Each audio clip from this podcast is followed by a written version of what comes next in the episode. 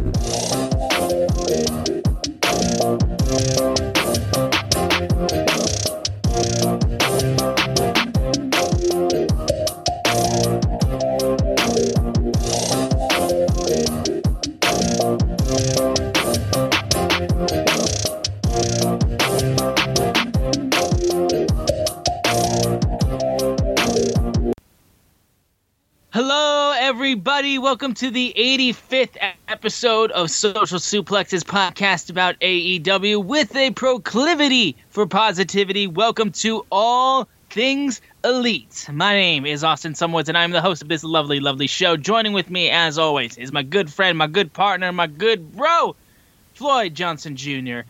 How you doing, my man? I am doing great. As far as wrestling wise in life, it has been a great week. Uh, me and my wife are also moving from our one bedroom apartment to a house. So that is great Congrats! great news to report. And yeah, Survivor Series is this week. I know that's not AEW related, but shock shocker, I watch other wrestling. It's a thing. Yeah, it's a big four pay per view. Yeah, it's a big four pay per view. I'm not gonna miss it. I won't be watching it live because my world reigning defending world champion Kansas City Chiefs will be playing against the hated rival the Las Vegas Raiders that day at the same time as you know the pay per view.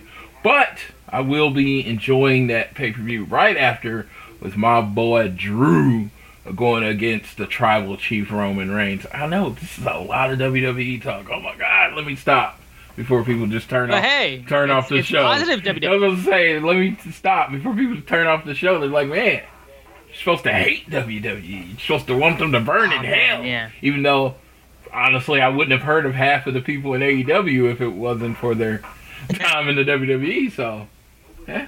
I mean, man, it's like if we like wrestling, so we watch a lot of wrestling from a lot of companies. This show just focuses on AEW, so we'll be in.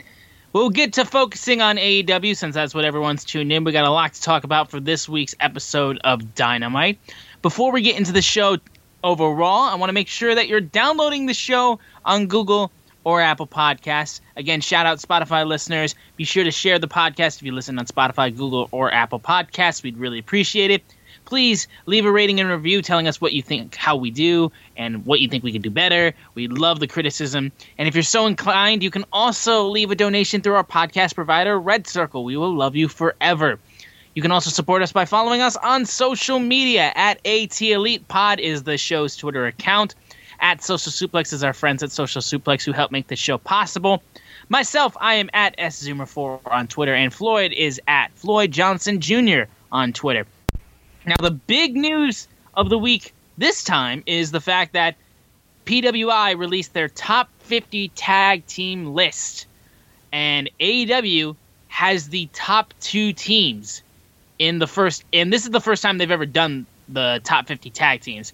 The top five goes the Street Profits, the North, Golden Role Models, and then in the top two, both AEW teams, Kenny Omega and Hangman Adam Page, and FTR. And now, Floyd, how does it feel to know that your boys FTR have been ranked the number one tag team in the world by Pro Wrestling Illustrated? I told you so. That's all I can sing to you.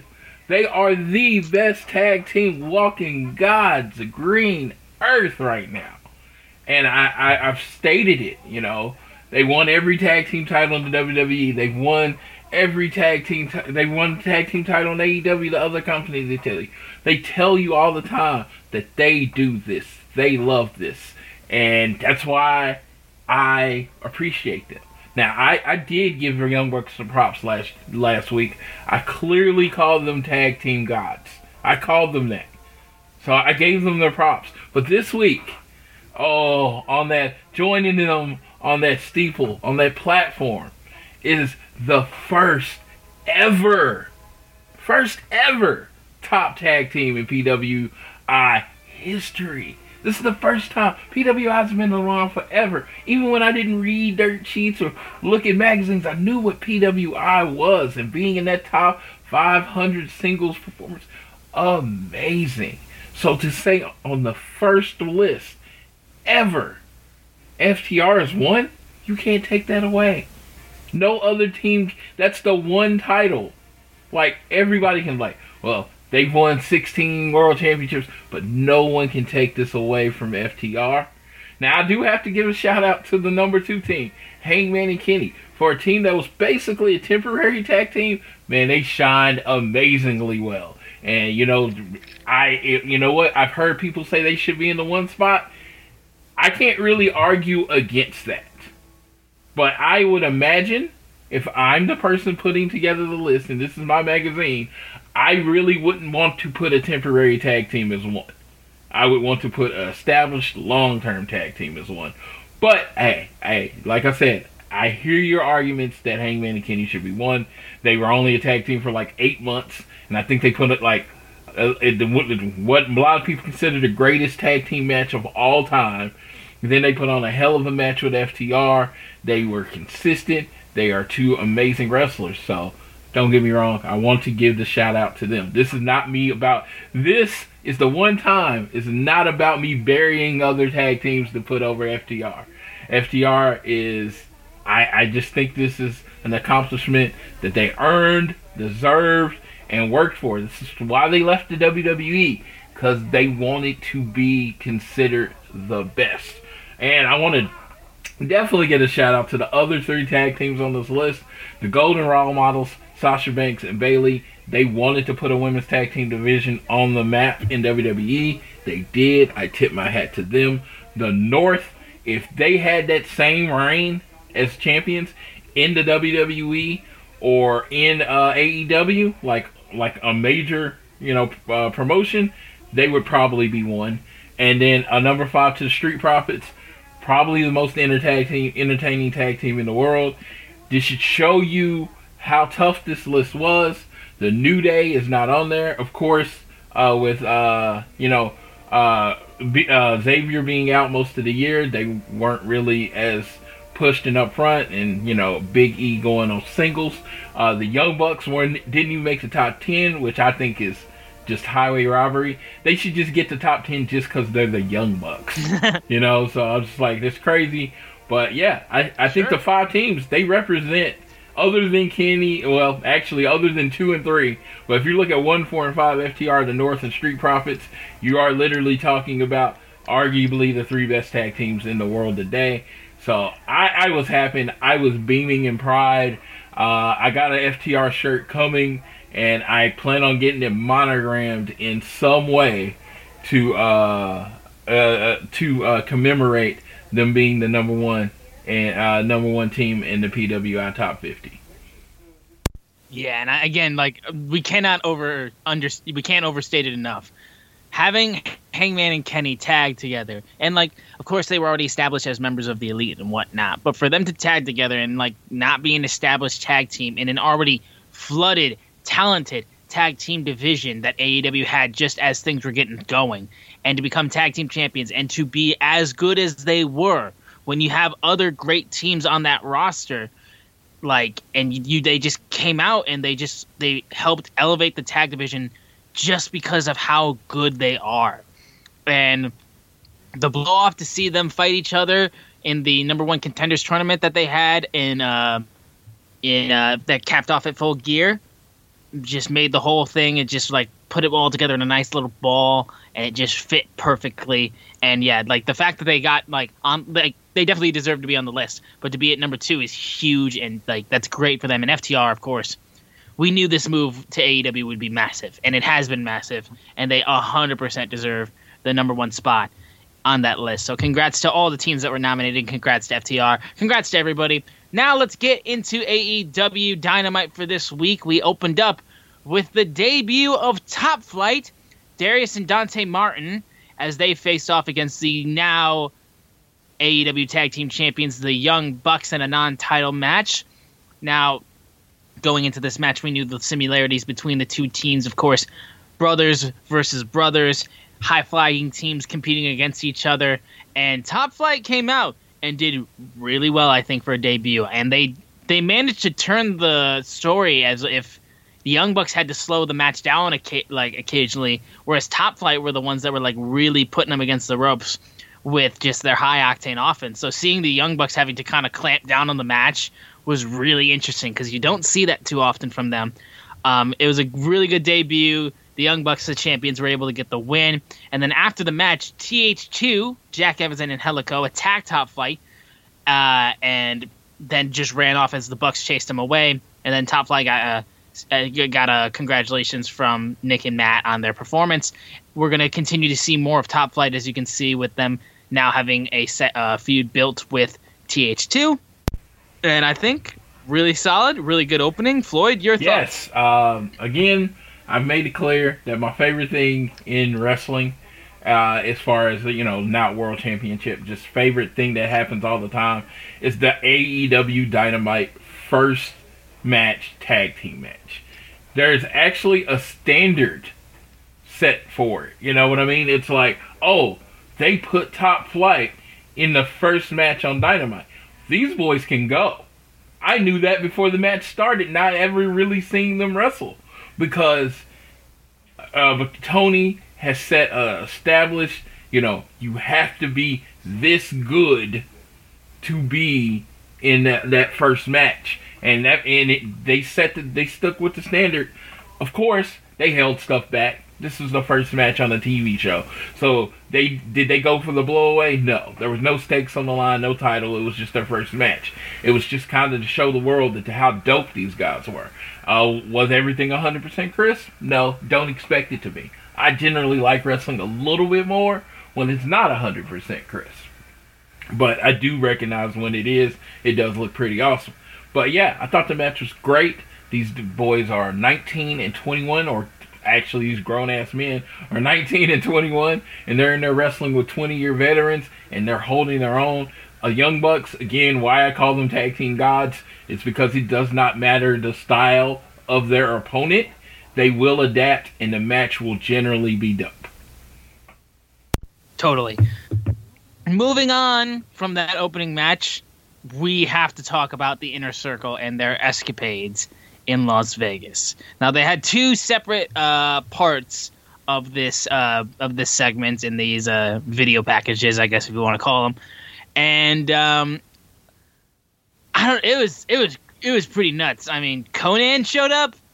Wasn't expecting Conan to show up in this, um, and like once again, Jericho and MJF were trying to one up each other with their types of alcohol they wanted when Jericho eventually just capped it with Everclear. And I don't drink, but I know right there you fucked up. I, I, and, let me tell you, I do drink, and I enjoy being drunk, and I do drink what it takes to be drunk. Like I'm like I don't drink a lot, but that's what it takes. I don't touch Everclear. I'm like professional alcoholics and drinkers, like people I know that drink every week. Tell me uh, to say I, they don't mess with Everclear. That's just like the line in the sand. It's like, yeah, this you know that grain, that pure grain alcohol can stay over there on the shelf.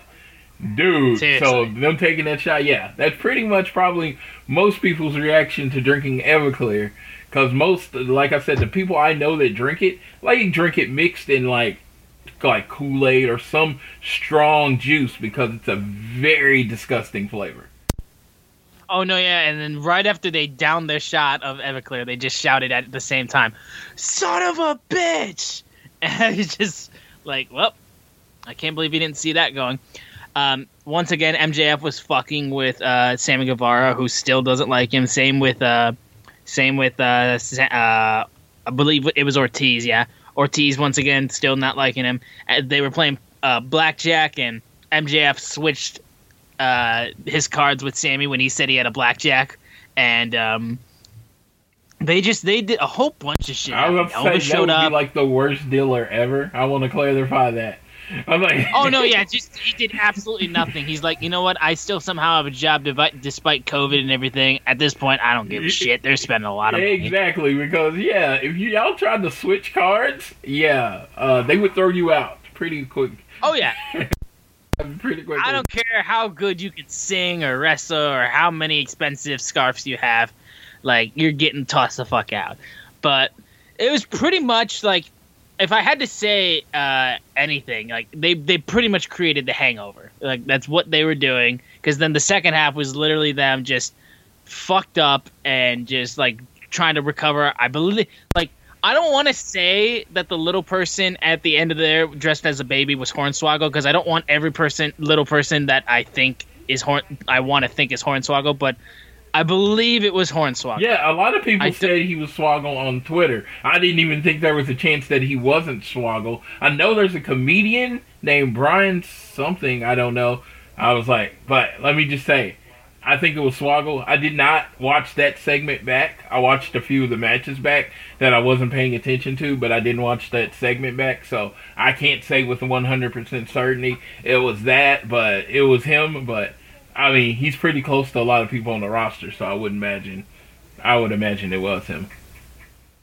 Seriously, yeah, it's like I can't think of like I don't want it to every like like oh it's a little person in wrestling it has to be Swoggle so I'm just gonna leave that alone. But MJF had a bunch of shit written on his face by um by Sammy who got back at him. Um, Ortiz looked coked out of his mind when he was just like the best, the best, the best. And um, I also appreciated this the part where Wardlow and Jake Hager were trying to one up each other by beating up random people. Uh, that was really nice. And yeah, the whole thing was just really entertaining. And it's like I said, it's AEW or more so Chris Jericho's take on the Hangover. Yeah, and if AEW wanted to do a monster tag team, like I, I, I saw two different versions of it tonight that I'm gonna talk about at two separate times. But yeah, Jake Hager and Wardlow. If like if you uh, wanted to, if you wanted to build a tag team up fairly quickly to give the Young Bucks uh, like a insurmountable challenge to you know overcome, come on, Jake Hager and Wardlow, just two behemoths. Two. It's pretty much the tag team David and Goliath. Yeah. So it would, it would be pretty cool if they decide to do that. I don't know where where the Young Bucks are going. FTR has not come back since uh, their loss. Uh, they were devastated.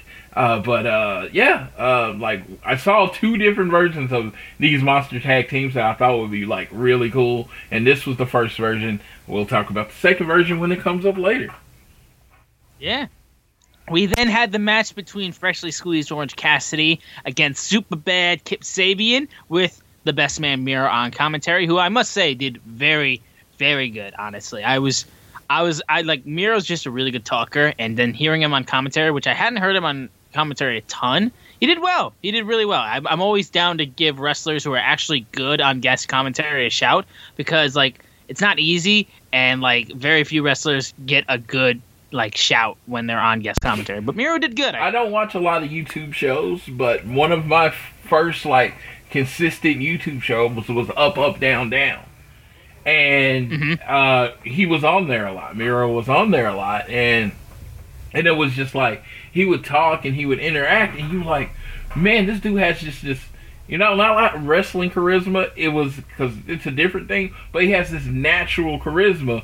When he talks, he has this energy. He's kind of a smart ass, you know. And, Oh, and- yeah, yeah. dude. And he's like, but then he did. He brought that same energy and used it kayfabe, you know, putting over his Absolutely. opponents, but still saying he can kick their ass. And I just thought, I thought it was really good. And I just, I don't want to overdo it because, like, when we like Jericho on uh, commentary once, it was like he was on commentary the next three weeks, and then he was like, "Oh, Ricky Starks on commentary. That's interesting." Then he's on commentary all the time. I don't think they should overdo it, but every now and then with Miro, I thought he kept the focus on what was happening in the ring and his storyline so well. I just thought he did a good job.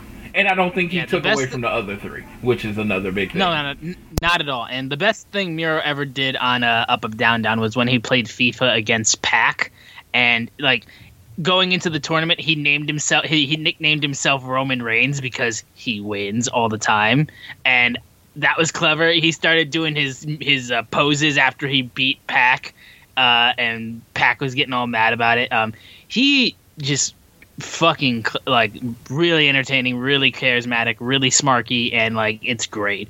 Um, the match between Superbad, Kip Sabian, and Orange Cassidy was good. Kip Sabian had some good moments. There was a couple points in the match where I believe Kip slipped up a little bit on like moving from the ropes to try to hit a DDT or something, and um, but it was okay. It wasn't necessarily too long to really say too much about. Um, I did like how consistently um, like they built up like Orange trying to put his hands in his pockets and Kip would cut him off at every turn and then like would cut him off again and again and again. Then eventually he would have him pinned down, put his hands in his pockets, and then just kind of like walk away as he just does it because he finally got one up on him. That was really nice. Um, again, match was like nothing too crazy to write home about. It was good, but like I didn't really have too much memory of the match. The only memory I had was when the match ended and Orange pinned uh, Kip Sabian with a nice cradle mousetrap, and Miro just sprints to the ring and just wails Orange Cassidy with a lariat, and then just screams, gets out of the ring as best friends chases after him. Yeah, it- the fact he seemed to jump up, and I know it can't all be one motion, but it seemed like it. He seemed to jump up, run over, jump over, and then clothesline him in like one fluid sequence that almost seemed like one movement. And, Seeing a big man like him just run at that speed is and horrifying. you forget how good of an athlete he is. You know, he was built as the super athlete forever, and it was like, okay, you saw the super athlete, and it's like it wasn't. It wasn't like he wasn't doing anything special or whatever. It was just like that was just him naturally moving that quickly and that smooth with that much agility, and then then the the power mixed into it. He clotheslines the crap out of Orange Cassidy, who did an amazing sell on that. And then yeah, it was just I I just I was very impressed with Miro at that moment. Uh, Kip Sabian, I've never been huge on Kip Sabian. Kip Sabian has never been like in a match where I'm like, man, Kip Sabian was amazing. He he does what I was gonna say the only match, the one match that I really hold him to is uh, his match with Sammy Guevara uh, at uh, Double or yeah, Nothing. and- That was really. and I liked all his Harry Potter references, and they've kind of gotten rid of that. And you know, the dude is, he, I will say, he's a solid professional wrestler. It's just the most interesting things about him are the girl he's with and his bodyguard, and that's I, I don't know. I don't know if it's a him thing or if it's a me thing, but he's never been a person that has. I'm like, I need to see Kip Sabian's match. So yeah, I kind of mm-hmm. 75 percent paid attention to this match. yeah, and it's like I think Kip like can use that to his advantage, being like super snark, like like sleazy about like how he's like like pay attention to me and not my girlfriend or my big bodyguard friend. Yeah, but I, yeah, like- I would or need well, him actually to. fiance, fiance. I would need him to use that. I would need him to like grab a cameraman that happens to be looking at Penelope and point the camera at himself and says, "Don't pay I attention to think her." that they should go with that after they get Yeah. married, because like after they get married, I think that would be really oh, cool. Yes, it- like a good. and if his opponent started referring to him as Penelope's husband, that would be hilarious. Oh yeah, like, like, oh, you're just Penelope's husband now. yeah. Now we can get into the contract signing for the World Championship match uh, that's taking place on the December 2nd episode of Dynamite. Jon Moxley versus the number one contender, the cleaner, Kenny Omega. Now, before this segment, we had a video video clip of Jon Moxley talking about the match, and in that promo he cut, just straight up, just casually announces he has a pregnant wife at home. Renee Young is pregnant. That's amazing. Congratulations to That, both of I- them. that was almost the I big- was not that was almost the big story of the week. But I didn't want to draw super attention to it because apparently he didn't either. It was the, in my opinion, the smoothest delivery of pregnancy news I've ever heard. Because yeah, and there like, was no Renee hint. was like like there was no anything. I follow Renee. She's one of my favorite follow follows on Twitter because her page is gen- generally positive. So I I love following her. There's been no hints that it's becoming, or they've been so subtle I didn't notice. And he's like, "Well, my life's changing. You know, I got all these people looking after me. I got a wife at home that's pregnant." And then he's like, "Yeah," and every he's like, "I don't even know what to do. How do I?" You know, I was like, and I shocked, and I put it. I was like, "Is this common knowledge that I didn't know?" I like put in my group chat because I'm like, that Yeah. seems like that was something. And then everybody's like, and then the internet broke. Jon Moxley, dude, breaks the internet with a throwaway line in a promo. I'm telling people, I I mean, people say like his promos have the same tone. He's so subtly good at getting everything in. He got that in, and people almost missed it. seriously. like I didn't want to put it on Twitter because he said it so nonchalantly. I thought they had been talking about it for months, and I just hadn't been paying attention. No, and that's the thing. I loved Renee. I loved Renee's reaction too, where she was like, "We were." I was thinking about all these ways to announce it and all that kind of stuff, and then randomly he just says it in a promo, and I'm just like, "Oh!" And at the t- same time, she thinks about it. She's like, "We really don't shout about stuff too much about re- our relationship or our marriage," and she's like, "We don't make too much too big of deal about things," and she's like, "It actually really fits with us," and I'm like, "Awesome! Glad."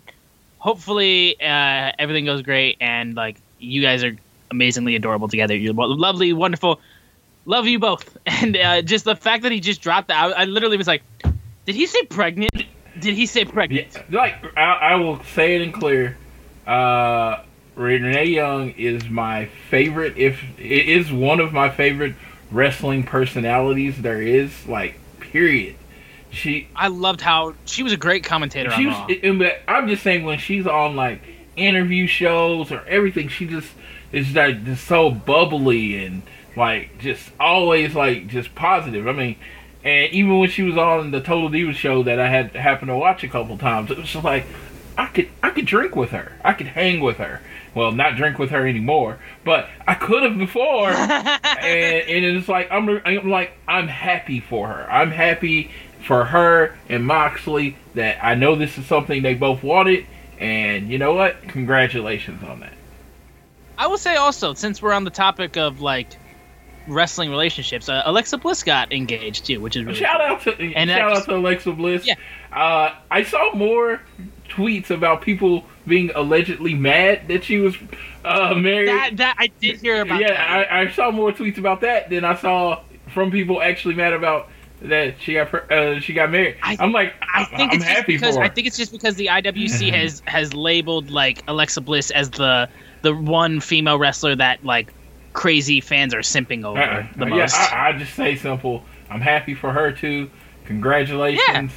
She seemed to finally got a, you know, you know that they they they matched their energy of like immediately from when they started dating. It seemed like she was very happy. So, and it, again, this is social media. You know, whatever.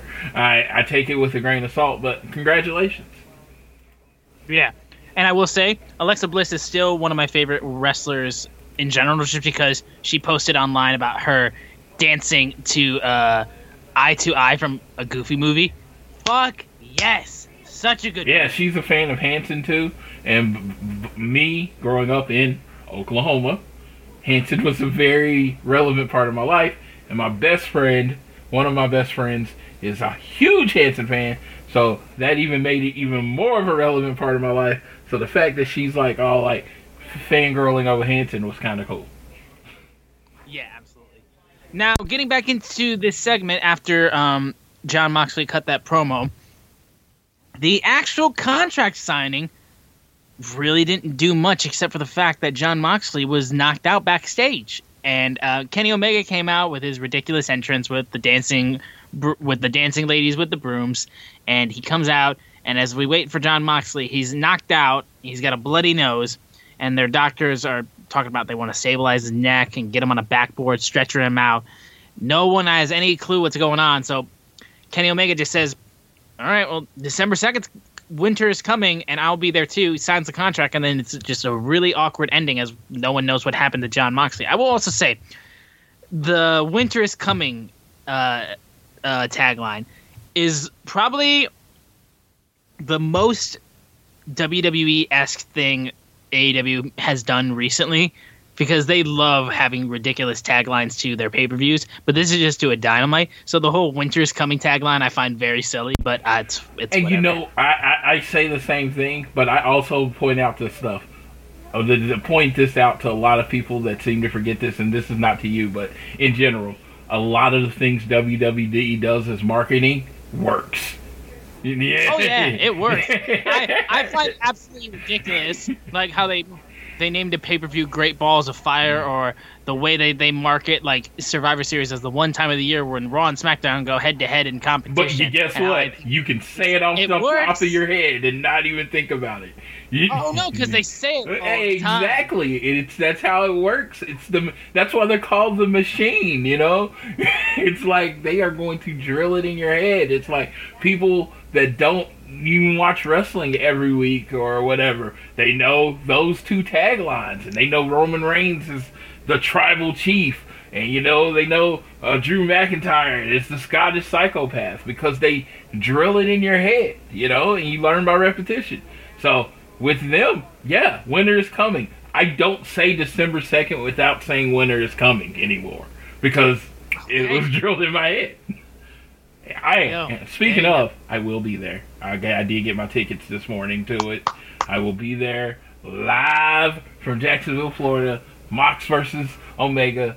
I, I was just like, it was like one of those things that I was like, they're doing this match on TV. Hell, why not? I mean, like, bro, it's like you're doing so much cool shit, and you like, I'm gonna have so much trouble getting you a Christmas present because you got a PS5, you went to Full Gear, you're going to Dynamite at Daily's place. Like, I have no idea what I'm gonna get you for Christmas, my man. I'm like completely lost. dude, dude. I, you know what? I, I, I have one of the biggest Christmas presents you've given me. You've given me all year. I've had a consistent partner on the show. Ah, and it's been like it's like as much as I've loved everybody that has tagged Williams me, I've had to switch so often that I was like, man, I actually feel like we have a rhythm now. And it was like even when like before when I was kind of switching, if somebody couldn't do it, I just switch to somebody else and do the show. It's like when you can't do the show, I don't really want to do it anymore because I like our chemistry and rhythm. So I definitely, I'm like, I, you know, this wasn't expected. I didn't think I was gonna say it, but yes, you've already given me a Christmas present. Thank you for being here every week, bringing your energy, matching mine, and slowing me the fuck down when I need to be slowed down. I appreciate you, man. I didn't realize we were gonna get crazy sappy right there, but I appreciate it nonetheless, and love you, man. As always, we'll get back on track a little bit as uh, Bastard Pac is back, and he had his first match back in about eight months as he faced off against the Blade, and like seeing Pac back in the ring, like God, I missed him. Like he's just such a good. He's so quick, agile. He's got such a great move set. He's got an amazing look. He's super great in the ring. And as he worked with Blade, like they did really well together. Blade did well too. Like we don't see a ton of singles matches bet- with uh, the Butcher or Blade individually, but Blade did really well. I felt Eddie Kingston was on commentary already. I'm like, yay! I get to hear Eddie Kingston talk. Yay! But uh, Pac was able to hit a nice shooting star press and then transition into the brutalizer to get Blade to tap out. And then at that point, uh, Pac then grabs a mic and then just is about to go off on Eddie Kingston and then gets jumped by the Butcher. They start getting beat down as Eddie Kingston comes in and starts mocking him. Then Rey Fenix comes down and um, comes to uh, help uh, help Pac out, and uh, he also kind of fell at one point because it looked like he was going to do some crazy springboard thing and kind of fell. Um, but uh, he starts beating up, uh, trying to beat up uh, uh, Eddie Kingston or Butcher Blade or whatever, and he was unnumbered, outnumbered as well. And then Penta comes out with a steel chair, and of course, Kingston trying to break off the Lucha Bros for weeks now, and we're wondering who Penta's going to side with. He then chases off Kingston and Butcher and Blade with the chair, and Death Triangle is back. Represent. I. I mean, I would send a picture out if, uh, if I felt like it, but I am actually wearing my Death Triangle shirt because Swag. it was it was in the back of my closet because the Death Triangle wasn't a thing. so Yeah, we didn't get to see a ton of them until Pac I had, to go I away. Literally, so I bought the shirt, and of course, no one ever talks to my wife. But I lost the shirt. Like I had put it up in the closet or whatever, and I couldn't find it. And I was like, but it didn't matter because you know Pac was gone. Actually, Rey and Penta was gone, so there was no Death Triangle. And then it, it was like, oh, I think you know Tony made the comments about Pac, and I was like, so he's coming back. So I figured what the what AEW is really good at is if something gets pushed off, they are generally pretty good at coming back to it. So it was like the Death Triangle was something I wanted to do, so I figured they would come back to it. So I found the shirt. I was like, man, because you know, I don't know if if a lot of people remember this, but Chris Jericho and AJ Styles were Y2AJ, right? And they put out a shirt, and then they broke up three days later. Guess who bought that shirt? You did. Yes. So I literally, by the time I got the shirt, the tag team wasn't a tag team anymore. I mean, so in, in, that's just bad luck. and so in Death Triangle, so they come out and they say we are the Death Triangle, and I buy the shirt, and then they never appear on TV again. and it sucked too because I was like, I heard that faction, I was like, they're gonna be so I love fucking the good. I love the name Triangulo de la Muerte. I love saying that. Yes. It's just the dopest sounding name ever. And I was just like, I bought the shirt, and they never appeared again. It sucked. I know, yeah, but so they came back, back. to it. Yeah, so I didn't waste money on a shirt. No, you didn't waste money on a shirt, and uh, we get to see actually what Death Triangle will do, which is good because all three of those members are unbelievably good. After this, Jade Cargill, who made her debut last week, uh, stomped Brandi Rhodes' arm in a steel chair, and Nyla Rose and Vickie Guerrero were helping out So and kind of running interference, and then eventually, um, then uh, a couple other wrestlers like uh, Big Swole and a few other people came and then chased him off. But yeah, uh, Jade Cargill uh, got a little bit back on Brandi Rhodes after she went all Detroit on his ass. yeah, On her yeah. ass. So um, it's uh crazy. You know and how AEW is consistent. They like to work in threes. They like their groups to have at least three people in it, and it's like a Vickie Guerrero, Nyla Rose, Jade Cargill group. Great group. And Jade Cargill is one of those people. I think she will come along. I think she will develop really, really fast as a promo because you already saw the raw talent there. So she'll develop really fast as a promo. But being with Vickie Guerrero, who's already an amazing promo and has been in this business forever, it's only going to do anything. It's only going to uh, increase her maturity very fast. 100% agree. We then had the NWA Women's Championship match between Serena Deeb and the former champion Thunder Rosa. Again, they put on such a good match, had really good chain wrestling. They really took each other to the limit with a lot of physical moves.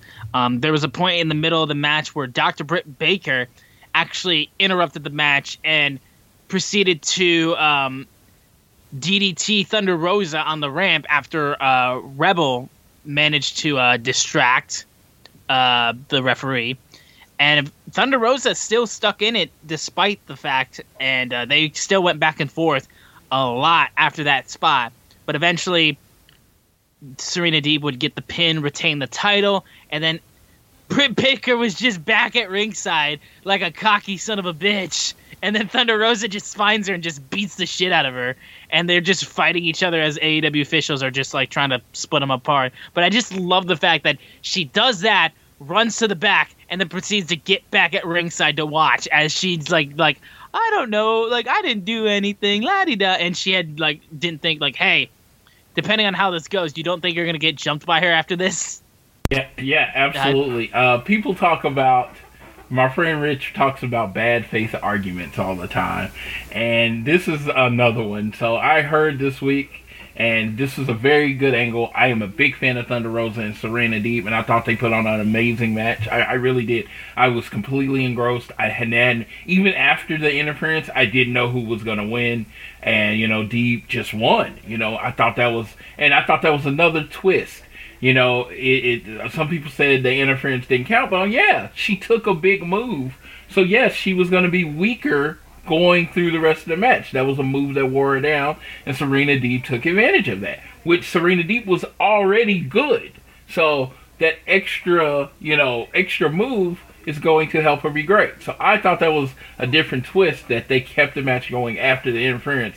Know, like Deeb didn't just hit her finisher and Rosa go out.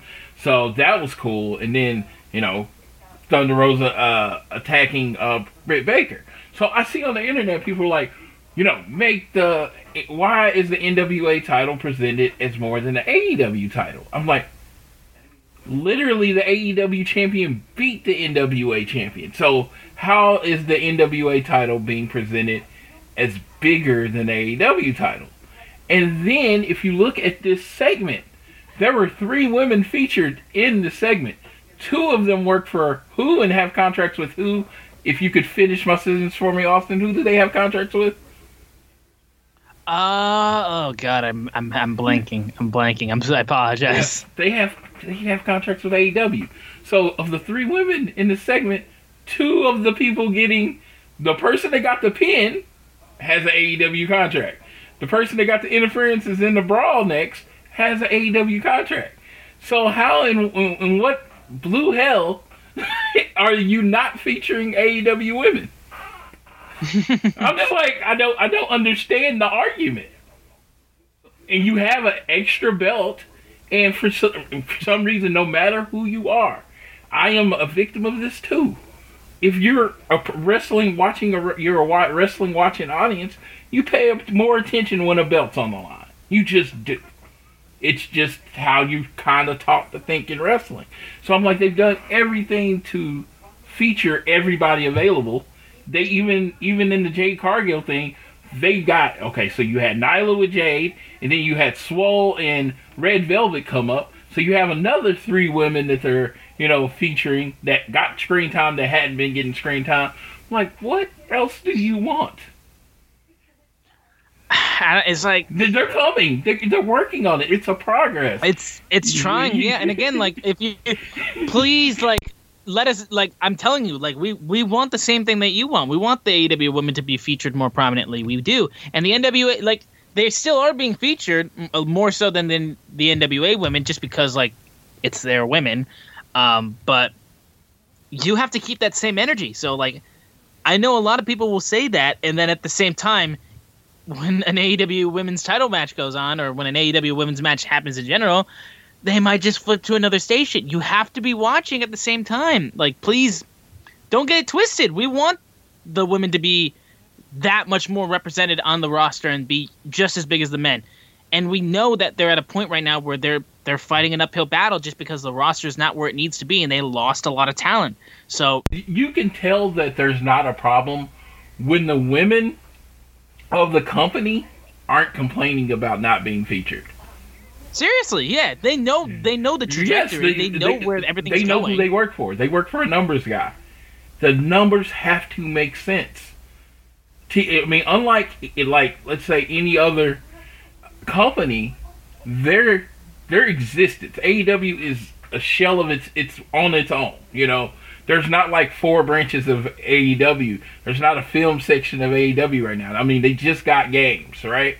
So their TV contract and their relationship with TNT is what matters.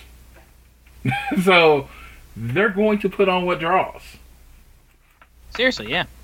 So I'm just saying, keep watching it. I never miss a match. Exactly. I love. Speaking of love another, it. speaking of, an, I was gonna say, uh, speaking of another woman that was featured. Literally, the next segment was a promo with John Silver and Anna Jay, as Anna Jay was announced that she will be getting a shot at Hikaru Shida's title next week. So there you The- go. You got another the woman star of the show being featured for the champion. and she's not that great of a promo yet. So what they use? Probably the hottest guy on the internet, John Silver, and he Yeah. cuts an amazing promo and literally just does nothing but put her over about how awesome she is. And I just thought it was just well. I was like, okay, that's what's that's what's missing, kind of sometimes in a manager role that you don't see. Paul Heyman's really really good at it, but good look, Oh, yeah. Jordan John Silver just made you think she was never going to lose again in that one minute promo. And Anna Jay just stands there and looks awesome because she has an amazing look. And you know, and as her promo skills improves, you know, she'll lead, need a manager less. But yeah, I'm really excited about Anna Jay versus uh, uh, Hikaru Shida. We'll see how far Anna Jay has come along in the ring, working with a veteran that kicks ass. And just so everyone knows, if you hadn't heard this, Rio is under contract with AEW. She's just a victim of COVID, just like anyone else. So she just can't get over here to wrestle. So did- I mean, a lot of people thought she didn't work for AEW anymore. I I'd heard that, and Tony cleared that up that she still works for AEW. She just can't work for AEW. Yeah, people thought it was like a temporary contract or whatnot, or she didn't resign or whatnot. But no, she she does still work with AEW, but just she can't Yeah, get she here. can't get here. I mean, I mean, you know, the thing with the UK is, you know, they, you know, Tony has a plane of his own, and I think he's, I don't know if he's a citizen in the UK, but they at least own like a football team there, a football team there. So I'm, I'm, I'm thinking he's allowed to more freely travel than other, say, private, uh, other private citizens that have to take commercial flights. Yeah, Mhm. so that's why Pac was able to make the trip over. Or Pac. Yes. Main event time. Tag team action between the TNT champion Darby Allin and the American Nightmare Cody Rhodes versus Team Taz, the FTW champion Brian Cage and Absolute Ricky Starks. It was a pretty damn good uh, main event capping off. Like each of the mem- like everybody in this match is really really good. They did well. It was a good cap off. But the whole reason this was the main event was honestly just for what happened afterwards. So after the match was over and Darby Allin was able to uh, get the pin. Well, actually, yeah. So Darby Allin gets raised, raised by uh, Brian Cage to the top rope, and then he gets finished with an avalanche Drill Claw, and then that ends the match. And then Team Taz starts just beating the shit out of uh, Cody and Darby. Ref calls for the bell. Will Hobbs then comes to the ring with a steel chair, and then he picks up the, FW, the FTW title and then just starts staring at Brian Cage. And as Cody gets back up on his feet, nails Cody in the head. Brian Cage, I mean, uh, Brian Cage then gets back into the ring and starts hugging Will Hobbs. Will Hobbs, now a member of Team Taz, Will Hobbs has turned heel. I thought this was a, So- a hell of a twist, and I want to give it its moment before I go off on another rant that I have.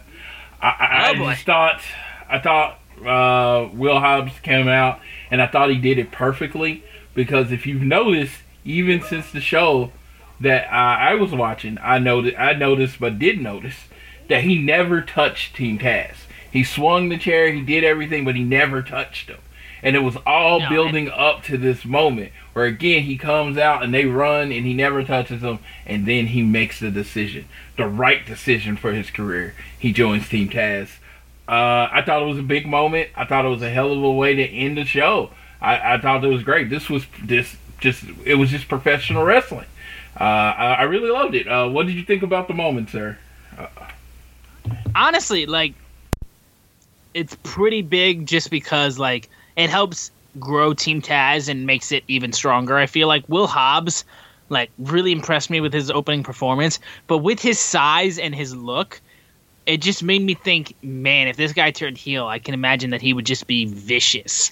And I was right. Like the dude, the smile in his in his face when he was staring at Brian Cage while holding the FT- FTW title, and then as Cody gets to his feet, gets gets the title in his hands, and then just smacks Cody across the face of it, was great. Like I was hundred percent not expecting that, and the point that you said, yeah, that he didn't touch Team Taz once, despite the whole like feud or them trying to convince him to join Team Taz and all that. And like, I totally forgot that. Like, yeah, he hasn't laid a finger on any of them. Yes, and um, yeah. So I was talking about earlier the monster tag teams.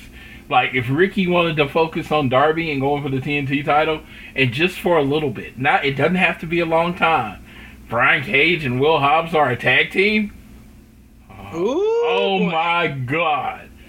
Just two physically imposing, athletic guys. I'm just again, if you just you don't, especially with Hobbs not built built as unbeatable now. If you really wanted to give them some wins on Dark and then give them a couple major wins on Dynamite and just have them run through people and then go to the Young Bucks, oh my God, it would be great. Or whoever, whatever face tag team you want to be. If you want to do it with Private Party or whoever you want, it's just such a physically imposing team. Uh, it'll it would uh, definitely. I think it would get over the team that they eventually them. Yeah, honestly, me too. And like, it just would be a fucking scary ass team as well, just to see. But okay, that was time. that was AEW Dynamite though. Rant yeah. time. Gotta ask you a Go ahead. question. Why is Cody in the Nightmare Family? Why is it a thing? When like nobody in the Nightmare Oh family ever my helps him the fuck out. He's getting the shit beat out of him, and no one comes out. They Arn doesn't even Arn, do a I damn mean, thing. Arn, uh, Arn got tossed in the match. I understood that, but Dustin, but he doesn't even come up after the match is yeah, over. Yeah, you got Dustin, QT, You got. You can't do Brandi because she's hurt, obviously. you got Austin, uh, uh, Austin Gunn, and Billy Gunn. So it's like And and technically and technically Lee uh, Johnson, Scorpio, right? Lee Johnson, not Scorpio. oh, Lee yeah. Johnson, yeah. Well, Scorpio was was friends. No one comes up. I even put on my Twitter. I really think Cody should just trade up for. It's it's seriously it's one of those things that I've talked about before, and I know you have to accept wrestling, and I can't because I've been watching wrestling my whole life, and even growing up, I wanted to be a horseman. I didn't want to be Dusty Rhodes because the horsemen seemed to have each other's back. Dusty Rhodes was always getting his shit beat out of him, and nobody was coming to help him. So it's just like it's just bringing back those old feelings of, dude, I want to be on Team Taz. I don't want to be in the Nightmare Family. Why? No one from the Nightmare Family ever has the other guy's back. I mean, man, it's like, it's like, dude. Cody's not getting a break. Yeah, it's like, dude, I understand wrestling, but this is 2020. People are more intelligent now. They watch wrestling a little differently. Why be in a gang if your gang is not gonna have your back? Why be in the? Eh, why be Tony Stark? Why team up with the Avengers if Thor is gonna always be off site? You know what I mean? Off the off the planet, and Hulk is wherever. It's like no. When they really needed each other, they were there. You know who's never there from Cody when they really need him? Anybody from the Anywhere from, from the Nightmare Family. Only person that ever came out and ran out and to defend Cody is his wife. And she couldn't do that because she had her arm. Yeah, against Jade Cargill. I was just like, I'm just tired of it. It's repetitive. It's like, dude, if I could ever have a conversation just like face to face with Tony, Tony Khan, I was like, why do you do this? And I know he'll be like, this is wrestling. It is essence, but it doesn't have to be. Because wrestling has changed a lot since the 80s. Why can't you change this thing that is uh, uh, obvious? Uh, why didn't you change a thing that is an obvious like like plot hole? or just say Cody doesn't want to be in a group anymore, and then I would completely understand that. Like Sting was never in a group. Him getting jumped, I okay, cool. Sting was on his own, you know. Yeah. But Cody can't be the leader of the Nightmare Family, and the Nightmare Family never has their leaders back. He, he must. I mean, in this case, you would think Brodie Lee is a much more effective leader than Cody at this point. I don't know, man. Yeah, just- I'm just saying. I'm just saying. Outside looking in, trying to look at it as kayfabe. I'm trying to put my brain in the world of professional wrestling, and not as a just like like pretending like I'm eight and I'm watching the show. Anytime Ricky Starks or Cage have a problem, the other one's out there. Anytime the Dark Order has a problem, they got a whole 20 people come out there just to walk him out to the ring. Anytime Cody has a problem, he just gets the shit beat out of him. I, like I said, this is my eight year old brain thinking, why? I don't know. man. I don't know. why? I'm like, why? It's like if I was an eight year old, I would ask why. Because I did when I was an eight year old. I'm telling you, this is a question I would look at my brother and ask, why the hell aren't anybody coming out? Tony, you better be listening, as well as QT, Dustin, Brandi, I'm like, everybody in the you're, Nightmare you're family. making a world full of heels. Because guess what? I grew up wanting to be a heel. Because at least they had each other's back. They might get their ass kicked and lose, but they at least had each other's back. Yeah. But anyways, like I said, that was AEW Dynamite for this week after Floyd finishes that rant, which was very entertaining. And it was a good show. Um, there was a lot of pieces that were put together of like things changing and then moving forward towards that massive December 2nd episode where winter is coming. And I mean, the turn of Will Hobbs to Team Taz was huge. Um, we had a really good NWA Women's Title match and had a feud started with uh, with uh, Britt Baker and uh, uh, oh my God, why am I blanking? I'm awful. Uh, Oh, Thunder Rosa. Thunder Yeah. Rosa, Thunder Rosa. That's like so. We had that start off. We also had um, feud starting um, with uh, we're continuing with Jade Cargill and Brandi Rhodes. Like feuds were continuing, feuds were starting, and like stuff was getting moving. Yeah, it looks and, like, we might get a, really good- swole Jade Cargill match. Yeah, which hell yeah, I'd like to see that. So I mean, a lot of stuff was put in place, and a lot of stuff has been moving forward, and everything's looking really strong. And it was another really solid episode of Dynamite with some good matches, and having Pac back is great. Having Death Triangle back is great. Having Will Hobbs as a heel is really cool. There's a lot of stuff like stuff is starting to kind of really start to pick up again since like COVID put a huge slash on like every wrestling company and their stories. The- now it seems like they've got so many plates. Yeah, even the audience is coming back now that uh, the whole political season is kind of over. I mean, like you know, there's still stuff going on, but like last week, the top 50 shows, like 49 of them were news.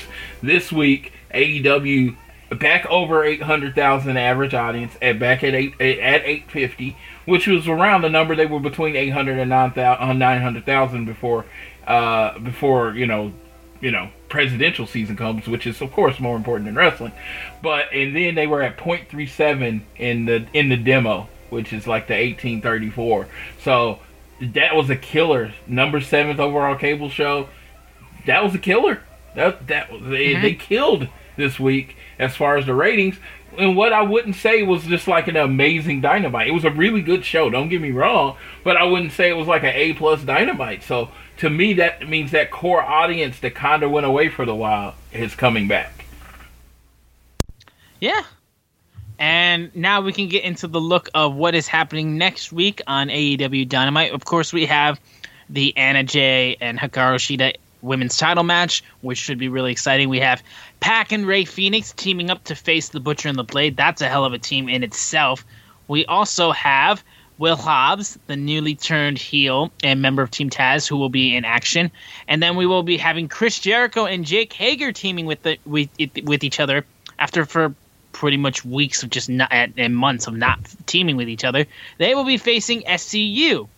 And those were the matches that I found that were announced. There may be a couple more as time goes on of new matches that have been announced. Floyd, have I missed any, or are those the only ones that have been announced so far? Well, I am really uh, excited about next week. Um, uh, next week coming up, just because I, I- do want to see how they build up. It's the week between Kenny and um Mox, and they're trying to make build it up as the biggest dynamite ever. So that being that being the case, it's um, it, you know you're gonna get something fiery. Maybe find out who attacked Mox. Uh, we might see that some kind of brawl, and you know it being the biggest dynamite ever, they probably want to uh, they probably want to at least establish a couple of their matches. So I am looking forward to what uh, comes from that and the fallout from this week as far as Cody, Brian Cage, and Will Hobbs uh, turning heel. So I'm Bless looking you. forward to all of that. Uh, comes up next week. Anyways, um, yeah, I pretty much agreed with everything that you say right there, and um, that's really gonna do it for this episode of All Things Elite. Um, I want to thank you guys so much for tuning in. Um, before I get to the whole like plugs and everything, I know Floyd has the winners of our contest for the AEW game shirts that we announced last week. Floyd, do you want to let us know who won uh, these lovely T-shirts? Whoa. Yeah, I don't know if the shirts weren't popular, but we didn't get a lot of people, you know, enter. so, so we got three people that entered: uh, Dan Coffin, uh, Shane, and Stephen O'Freddy. And that's at Steven underscore Freddy. S, uh, Shane is at STR nine oh nine. And Dan, y'all all won shirts. So I'm gonna hit you up all individually because I was giving away three shirts. Three people entered and ended up working out probably going to get out something cooler, maybe get a more traction as we get closer to Christmas. But thank you all for Yeah, listening honestly, to the show like, and giving your It wasn't comments even a co- competition. You guys just won straight up. So congratulations, you got a free shirt, and thank you so much again for listening. But with that, um, all done and over with, we can now say um, thank you guys so much for listening to this episode of All Things Elite. If you enjoyed it and you do enjoy the show, continue to download the show on Google or Apple Podcasts, or start doing so if you haven't yet. And if you listen on Spotify, you can share the podcast and share it also if you're on Google Apple Podcasts. We would really appreciate it with a friend, family member, anyone who likes wrestling. We'd really appreciate it. Leave a rating and a review about the show. And also, if you're inclined, you can listen, leave a donation through our podcast provider, Red Circle. We would be forever grateful. On Twitter, we are at AT Elite Pod on Twitter. Social Suplex, our friends at Social Suplex are at Social Suplex. Myself, I am at SZoomer4, and Floyd is at Floyd Johnson Jr. on Twitter. And with everything out of the way, it's just time for Floyd to take us home after this episode of All Things Elite. Floyd, go ahead and take it away. All right, the next time you'll hear from us will be after. So I want to wish everybody that celebrates a happy Thanksgiving. Make sure you have lots of uh, food and socially distanced fun.